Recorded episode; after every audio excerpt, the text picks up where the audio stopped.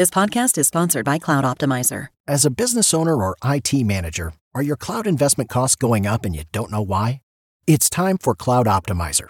As you migrate your business to the cloud, what you're spending and why you're spending it can get a little hazy. But Cloud Optimizer clears up the mystery and puts the cloud to work for you.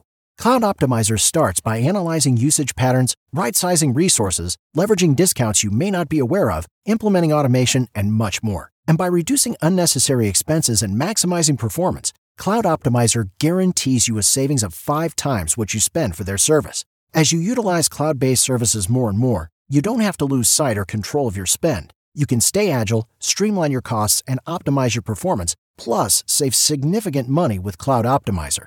Make the cloud work for you with Cloud Optimizer. Get a free assessment and find out how much you can save by going to cloudoptimizer.com. Go to cloudoptimizer.com for your free assessment. That's cloudoptimizer.com. It's time to play like a Jet. with your host, Scott Mason. Play like a Jet. What does that mean? Mekhi Becton, ladies and gentlemen. Human beings that large should not run as fast as Mekhi Becton did. And if you like people just abusing other humans, the Mekhi Becton tape is for you. Wilson going to the air. Chased out by Daquan Jones. Wilson looking end zone wide open. Touchdown! First NFL touchdown for Zach Wilson. And it goes to Corey Davis. Crowder trying to get him out in space. Oh, slips a tackle. And there he goes. Crowder. It's a foot race. And Crowder is in there. A 69 yard touchdown. Hill hit immediately he got the handoff. You know that's the. Oh gosh! Listen, thank you. From the PlayLikeAJet.com digital studio, this is Play Like a Jet. My name is Scott Mason. You can follow me on Twitter at PlayLikeAJet1. And we're going to recap the Jets' loss in week number one to the Carolina Panthers on the road in Carolina. 1914, they fall to their old friends Sam Darnold and Robbie Anderson. And so to break everything down, and then, of course, add the latest news and everything that came out of the locker room after the game, our friend who covers the Jets for NorthJersey.com, Mr. Andy Vasquez. Andy, what's going on, man? What was it, like 100 degrees down there today? You know, you know, I to be honest with you, wasn't that bad. I think it was about 80. I think it may have been it may have been feeling a little bit more on the field because they got that new turf here in Carolina. Um, but no, it was a very pleasant day. Been a very pleasant, nice trip down here in Charlotte. Um, I don't think it was a shocking result, but it, it was definitely an interesting game, and I think it could have gone. It looked in the first half like it was going to go a lot worse for the Jets. Um, I, I wouldn't be super pumped after this game, but also I think there was a lot there that you can feel good about if you're a Jets fan, and um, and a lot you can be frustrated about as well. And I'm sure we'll get into all of it. Let's start with the lead story here, and that, of course, is Zach Wilson. Everything that could go wrong went wrong in the first half. It wasn't all Zach Wilson's fault. In fact, I'd argue most of it was the offensive line's fault. He was under duress all day, especially in the first half. He did have that one really bad interception. That's going to happen with rookies where he's going to make some bad decisions, but he had some really nice throws. A couple of them should have been caught but weren't. The ones that stick out in my head were Corey Davis and Elijah Moore early on. And then in the second half, Zach Wilson, who got pounded in the first half, really stood in there. He was tough. He made some really nice throws. That one to Denzel Mims, the one to Braxton Berrios, those stick out. Of course, the touchdown passes to Corey Davis. And surprisingly enough, despite the fact that the Jets were down 16 nothing and looked like they weren't going to be able to score if you gave them 25 quarters, we're within one score with a couple of minutes to go in the third quarter. So the game was on the table at a certain point, and I thought overall, even though he had his bumpy moments, for the most part, given the circumstances, especially how poor the offensive line played, Zach Wilson had a pretty solid day considering that it was a first game for a rookie quarterback. Well, and considering that he got absolutely pounded Mhm. and everything that could have rattled him early happened, and he didn't seem to be super rattled at any point. And I will give him credit for that. The interception he took ownership for, he said he saw the linebacker there um, and just made a bad throw. He needed to get it higher, didn't get it high enough. The guy got a finger on it. Shaq Thompson brought it down, returned it for I think 29 yards down to the Jets 32, um, and that did that that play did kind of change the course of the game because it started this stretch where the Panthers went on, you know, three consecutive drives where they scored to end the first half.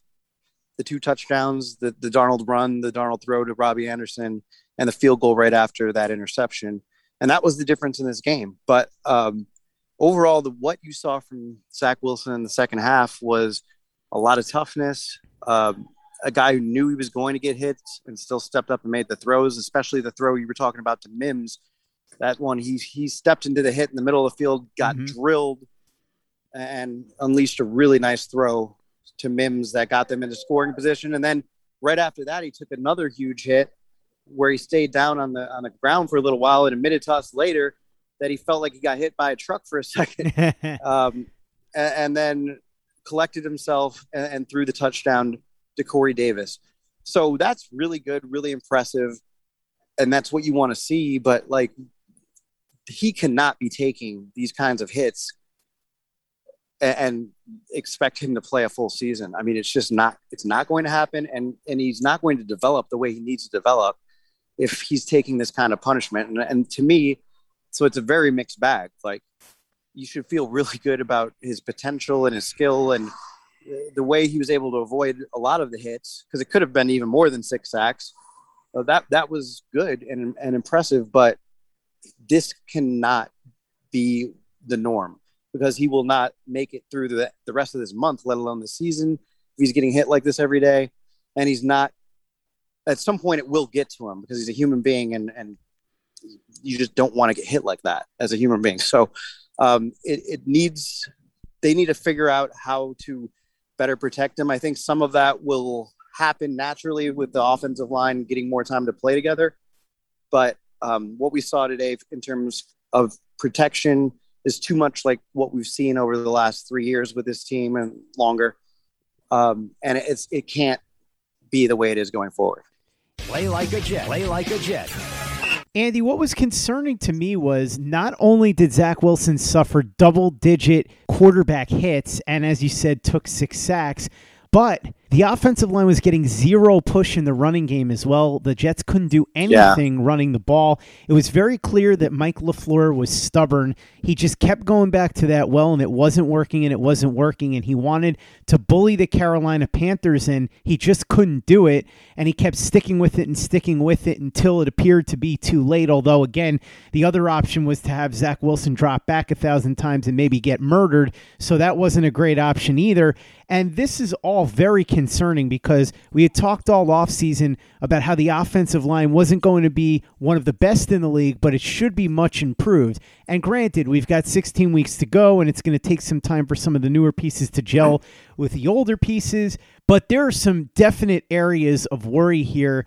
I want to know why George Fant was in the starting lineup over Morgan Moses. You've got the injury to Mekhi Becton. We'll get back to that when we talk about the injuries. But overall, the offensive line was about as bad as you can be in every aspect of the football game today. And if you're a Jets fan, that's something you need to see a huge improvement in over the course of the season for you to be optimistic about this team because, as you said, Andy, not only are they not going to be able to run the ball if they don't pick it up, but how much longer is Zach Wilson going to be able to withstand this? If he gets hit like that on a weekly basis, at some point we're going to see Mike White.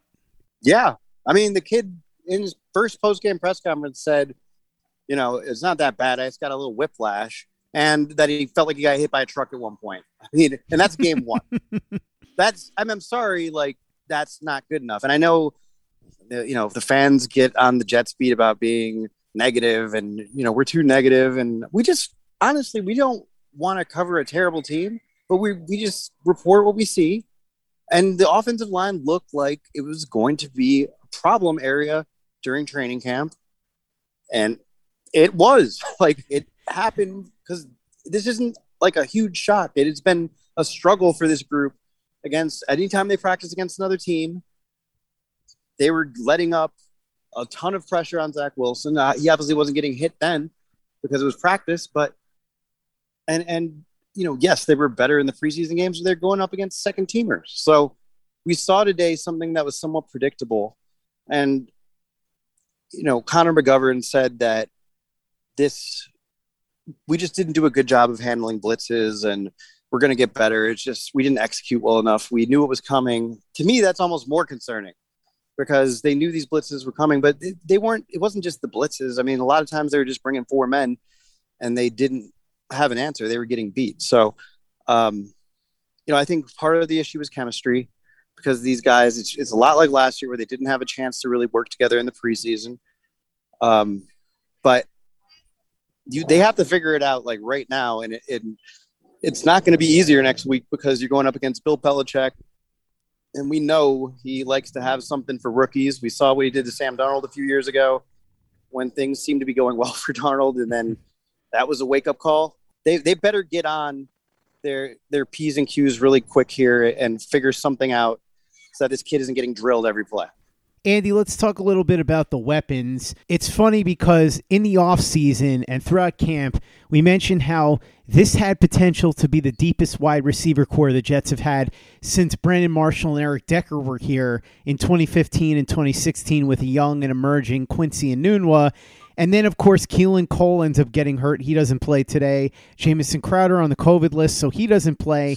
And now you're looking at Elijah Moore along with Corey Davis and Denzel Mims. Now, I don't know what Denzel Mims did to somebody on the coaching staff, spouse or something, but for some reason, he just could not get on the field. I believe he got like three snaps, had that one catch for 40 yards. I'm really hoping that he's able to get more snaps in future weeks I can't imagine he was that bad in practice that he couldn't get more reps, especially when his competition was guys like Jeff Smith. Braxton Berrios did pretty well in a relief role, and Corey Davis, other than that one drop pass I referenced before, was as good as advertised. Two touchdowns, almost 100 yards receiving. He's exactly what you would have wanted him to be. Even beat Jaycee Horn on a play, which, look, Jaycee Horn's a rookie, but still, Jaycee Horn, one of the most talented cornerbacks in all the country last year. So overall, we saw with the passing game the potential for more once we see Cole and Crowder as a part of the passing game, but I do hope that Elijah Moore is able to step it up a little bit as time wears on. He is a rookie. It was his first game. He did have that drop. But we know what he was able to do at Ole Miss. We know what he was able to do throughout training camp. And so there are high hopes for him going forward. And then the running backs, like I said, you got to blame a lot of it on the offensive line, but these running backs were just not able to do much of anything. So, on top of the offensive line problems, you had a couple of guys that were able to produce in the passing game. We even saw a little bit from the tight ends, but the running game did next to nothing, and that ties back to the offensive line problem. Yeah, I, I think I mean, the the whole offense was just out of rhythm because Wilson was under so much pressure. So that makes it harder for the running backs. And I think LaFleur got a little predictable. I mean, there's so many times on first down where you, where you knew we all knew he was going to run the ball, and so did the Carolina defense. And I think that hurt them a little bit too. He did a better job in the second half of kind of mixing it up, um, and had some nice runs there that kind of caught the Panthers by surprise. And you can see where it might work in the system, but it just I mean, their game plan was clearly to establish the run early and work off of it, and they were never able to do it.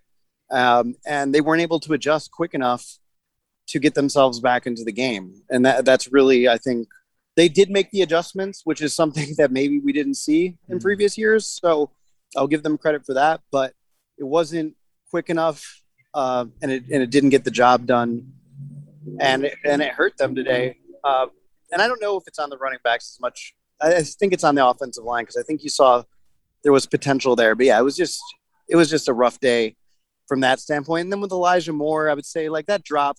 Yeah, I guess technically it's a drop, but it was a tough play. Uh, you would like him to pull it down because it might have changed the game because the Jets hadn't been like deep in Carolina Panthers territory until that point. I don't think they got past the 40 until pretty late in the third quarter when they had that first touchdown drive. Um, so to have that play early in the game would have been big for Moore, but he's got a learning curve. The guy didn't play at all in the preseason. He's got to learn and adjust, and I think he'll be fine. I mean, I think you saw some of the potential there, but yeah, he just didn't have much of an impact today, and that I'm sure was disappointing. But it's going to be a different story when he's not one of the two main options on the field. When you're mixing Crowder in there, when you're mixing Cole in there, uh, I think that actually really hurt the Jets today, and they figured out how to be productive. It wasn't a total loss. They didn't. It wasn't like last year where you know, they they got 100, 180 yards of offense and, and never looked like they could score. They they started the game looking like they could never score, and then they found a way to do it, and and give them credit for that. But in the end, it wasn't enough uh, for them to get the job done, and we're gonna have to see if they can adjust and, and, and do better next week. Like you said, Andy, it really was like a tale of two halves. There were some nice adjustments by the Jets coaching staff, which, of course, you didn't typically see during the Adam Gase era. In fact, you didn't see it all, really. And so you look at the fact that the Panthers were up 16 to nothing at the half, and then the Jets went on a 14 3 run in the second half. As you said, not enough, but an encouraging sign. And I thought that the adjustments that Jeff Ulbrich made were even stronger than the adjustments that were made on the offensive side of the ball. And in fact, Robert Saleh threw a lot of praise on Jeff Ulbrich in the post game press conference, which we'll get to in a little bit. Three points. Sam Darnold really did not do much at all in the second half. He did all his damage in the first half. As you said to me before we start recording, Darnold was Darnold he was Darnold with weapons today. So you saw some bad. He missed what could have been potential touchdowns or big gains. He had some nice, easy throws. He had a couple of really good throws. That one to DJ Moore, where Moore made that fantastic play, is one example. And so it was enough for the Panthers to be able to get by. Robbie Anderson getting the touchdown pass. So the Darnold Anderson connection here, in a lot of ways, ends up being the deciding factor because without that touchdown, the Jets would have had enough points to win. On the defensive side of the ball for the Jets, they didn't get a whole lot of pressure on Darnold in the first half. In the second half, that started to change. John Franklin Myers, the biggest reason why he had himself a sack and was all over the place. And I really think that the Jets were impressive on the defensive side of the ball when you consider the fact that they game planned to have Carl Lawson for most of training camp and the preseason, and then he ends up getting hurt, so their big gun in the pass rush is gone. Lamarcus Joyner leaves at one point, and we'll get back to him when we talk about the injuries. And there were a lot of guys here that were rookies that were starting that were very untested. And yeah, there were plays that were given up, no question. We saw it throughout the game. As I mentioned, the Robbie Anderson play, DJ Moore made a fantastic play. Although I will say Javelin Guidry had good coverage on that. It was just that DJ Moore made a play that was practically indefensible. And Christian McCaffrey was all over the field, but he's Christian McCaffrey. The guy had almost 200 yards of all purpose offense. And that, by the way, accounted for a lot of what Darnold did in the passing game as well. But as you said to me before we start recording, you've got to be a good to very good defense to even have a chance to stop Christian McCaffrey. The Jets aren't quite at that level, but they did do a better job with him late in the game. And so when you look at it in total, considering what the Jets have, I think that what you saw out of Ulbrich and Saleh's showed that the Jets should be able to at least be competitive throughout the year on defense, despite a lack of stars at certain key spots.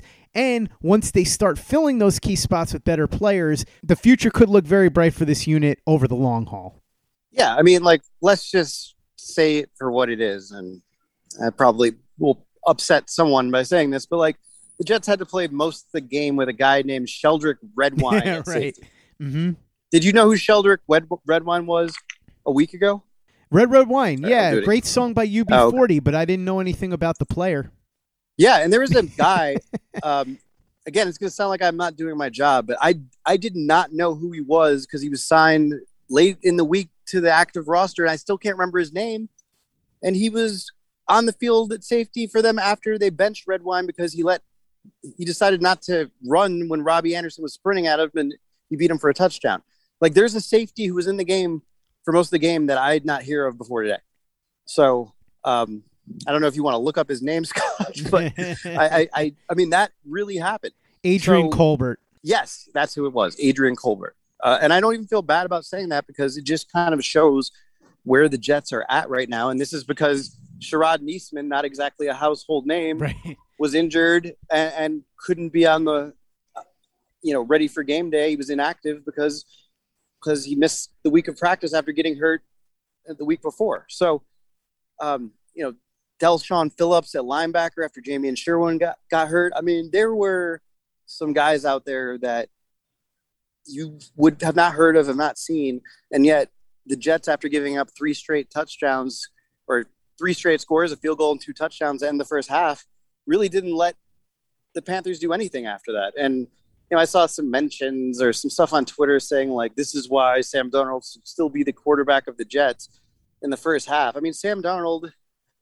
was a no-show in the second half. The Jets were able to pretty much make him a non-factor because they were able to put pressure on him. I think they ended the game with ten quarterback hits or eight somewhere in there. Mm-hmm. Um, it, it just was the same thing that we've seen from Darnold all along. A, a really strong start, but he just never was able to put it together in a way that like the, the Panthers won the game because the clock ran out. It wasn't like they struck a decisive blow late to take control or something like that. Like Darnold never delivered that play. If anything, I thought Zach Wilson had more plays to give himself and his team a chance to win this game when it mattered. Uh, and and Darnold was kind of a non-factor when it was winning time. I mean, he did enough to get the, the job done. He had a he had a good game, and his his numbers were okay. But I just didn't see anything that makes you scream Sam Darnold has turned the page or showed us something that he hadn't showed us before. I mean, he's going up against cornerbacks who have no experience, uh, uh, defensive linemen. I'm sorry, defensive backs that we've never heard of, and he wasn't able to have a great performance or seize control of the game. So I, I just wasn't overly impressed by what we saw from Sam Darnold today. I didn't think it looked much different than what we saw with the Jets. Um, but when you're able to dump the ball off to Christian McCaffrey a bunch of times mm-hmm. and, and, get a bunch of yards, it, it helps a ton. And, and that's why the Panthers won this game because overall they're, they're more talented than the Jets in, in, a number of ways, and, and they were able to lean on that today and do enough to get a get a win in a uh, in a gritty game. So that that's kind of all my takeaways on that. But I thought the defense did really well, all things considered. I thought the cornerbacks didn't make really any glaring mistakes. Uh, the, big mistake was made by Redwine on the deep ball to Robbie Anderson, uh, and it may have been the difference in this game. Uh, in the end, I mean, it was on the scoreboard that that ended up being the difference, and uh, you just can't let Robbie Anderson run by you when when you're playing safety. I mean, it's that's kind of an inexcusable mistake. So uh, I don't know what it'll mean for his future going forward, but it probably is not a good thing. Andy, last thing I wanted to touch on before we get to the injuries and what went on in the locker room after the game. Matt Amendola, my goodness, this guy forced into punting duty as the place kicker when Braden Mann got hurt early in the game, and he was awesome. Six punts for almost 300 yards. If Braden Mann doesn't watch out and get back pretty quickly, Amendola might take his job, and then you could be looking at saving a roster spot by having him as the punter and the kicker. All seriousness, though, he did a really good job filling in for Braden Mann today. It was an unexpected positive. Not that it made an enormous difference, but it was nice to see.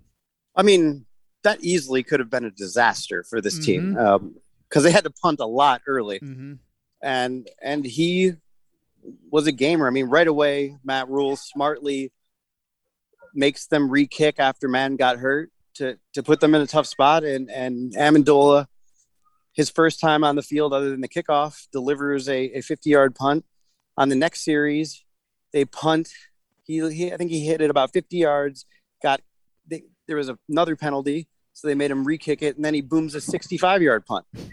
I mean, that's incredible. Uh, and, and as it turns out, the guy punted six times today.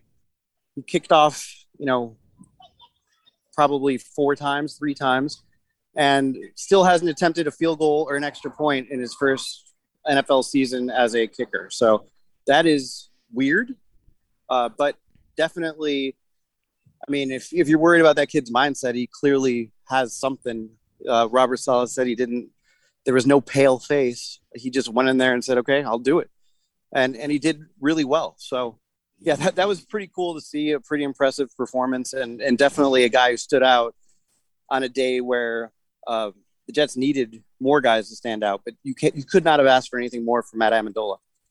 I mean, maybe you could ask him to tackle somebody like Braden Mann, but that would be that'd be asking too much. Yeah, come on. There's a limit to what's reasonable to ask of the poor kid, but he did a great job rising to the challenge. Let's talk about the injuries now, Andy. We know that Becton was the big one. Lamarcus Joyner went out. There were a couple of others. What's going on injury wise? What do we know?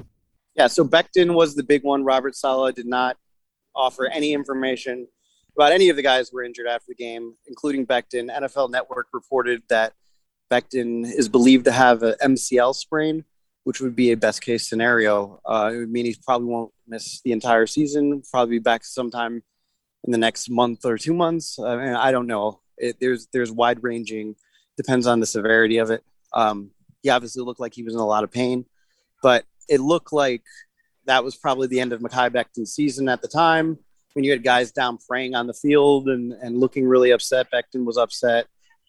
I know Morgan Moses went over to comfort him. Saleh looked very concerned.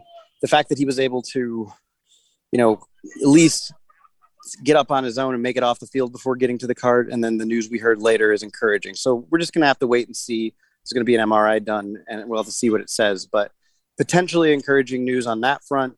Uh, some of the other injuries, Lamarcus Joyner left early with an elbow injury, and it was immediately ruled doubtful and then ruled out. That that's not that's probably not good. But we'll have to wait and see because we didn't get any information.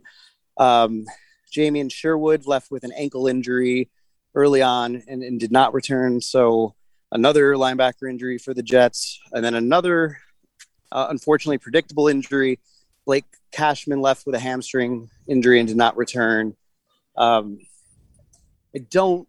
I'm not sure if there were any others. Saleh, unlike Gase, doesn't really give us a full rundown of the injuries after the game. Um, those were the ones he mentioned. He didn't even mention Sherwood.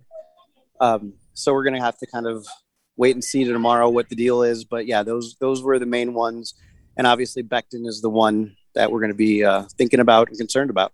Andy, after the game in the locker room, we heard from Connor McGovern, CJ Mosley, Corey Davis, Robert Saleh, and Zach Wilson. What did they all have to say? Yeah, we'll start with Saleh, and I think it was to me he he seemed a little different than the you know the optimistic, um, upbeat Saleh. Now he he was saying that this was a great learning experience and, and saying those things, but he just seemed a little more intense, a little bit more I don't know like maybe a little discouraged after you know seeing the scope of of where the Jets are at at this point. Um, he said with Wilson that you know he showed how tough he is. He showed his resilience, and and I think you know that's great. Toughness is great. You know, resilience is great, but like Sam Darnold was also pretty tough. I mean, he he played you know half of football after or, or a drive after getting his shoulder you know spraining his shoulder. Uh, the, the, toughness doesn't really mean much if you can't stay on the field. So, like they don't need Zach Wilson to be. It's nice that he can take a hit, and it's nice that we know that now. But they don't want that to be one of his defining traits. Uh, they need to give him a chance to do the other stuff. Um, with Wilson, like I told you, he, he talked about you know the punishment uh, and how it's part of being a quarterback and, and how it's tough playing under duress for an entire game, but that uh, in his words, like you, you can't complain about it being tough. Like nobody cares. That's why quarterback is a tough position. You have, you have to find a way to get it done. And, and I'll give him credit for finding a way to get the Jets back in the game and, and coming back from a slow start. He didn't say that there were nerves or anything like that. I think that might have been a factor earlier being being amped up. But I mean, Wilson said all the right things after. He didn't blame his offensive line. He acknowledged that that he took a lot of punishment, um, but he said that there was a lot to learn and grow from this game. He talked about his interception, like I said, and and how he he wasn't mad at the read, but he was mad at the throw, and that next time he needs to either throw the ball higher or get to his check down and, and not make that kind of a throw. So good self awareness from that standpoint. Um, and, and the kid is impressive. He did look a little worn down uh, and a little flushed after a, a, long, tough day. But but he said all the right things. And then Connor McGovern, um, he basically said that they need to do a better job of protecting Wilson, but that he feels like they can. It was just some mistakes of execution. Like I said before, with the blitzers, they just they weren't sharp enough. Um, so we'll we'll see what that means going forward. It's a little bit concerning, um, but he feels good about where the offensive line is at. We'll have to see what's up with that. Corey Davis straight up just said that we need to do a better job of protecting Zach Wilson. Um, what we saw today wasn't good enough, and that his performance, although good, wasn't good enough. He was thinking about the opportunities he missed, and and everybody in the locker room feels the same way that that this isn't who we are. We know we can play a whole lot better than that. So uh, it sounds like the Jets locker room is motivated and maybe a little angry after the result they got today. And then CJ Mosley, uh, I thought the most interesting, couple interesting things he said. First of all, on Zach Wilson, he just said number two is obviously going to win a lot of games for us, and just praised him for, you know, being willing to step up and take those hits and and and for dealing with the adversity they faced early and coming back and playing a strong game. And Mosley said that that he had a lot of respect for Wilson for that, and I think. Um, I don't think anybody who voted for Wilson as a captain is regretting their vote after what they saw today. And, and CJ Mosley, one of the most respected guys in the locker room, maybe the most respected, backed that up in a big way by his words, with his words.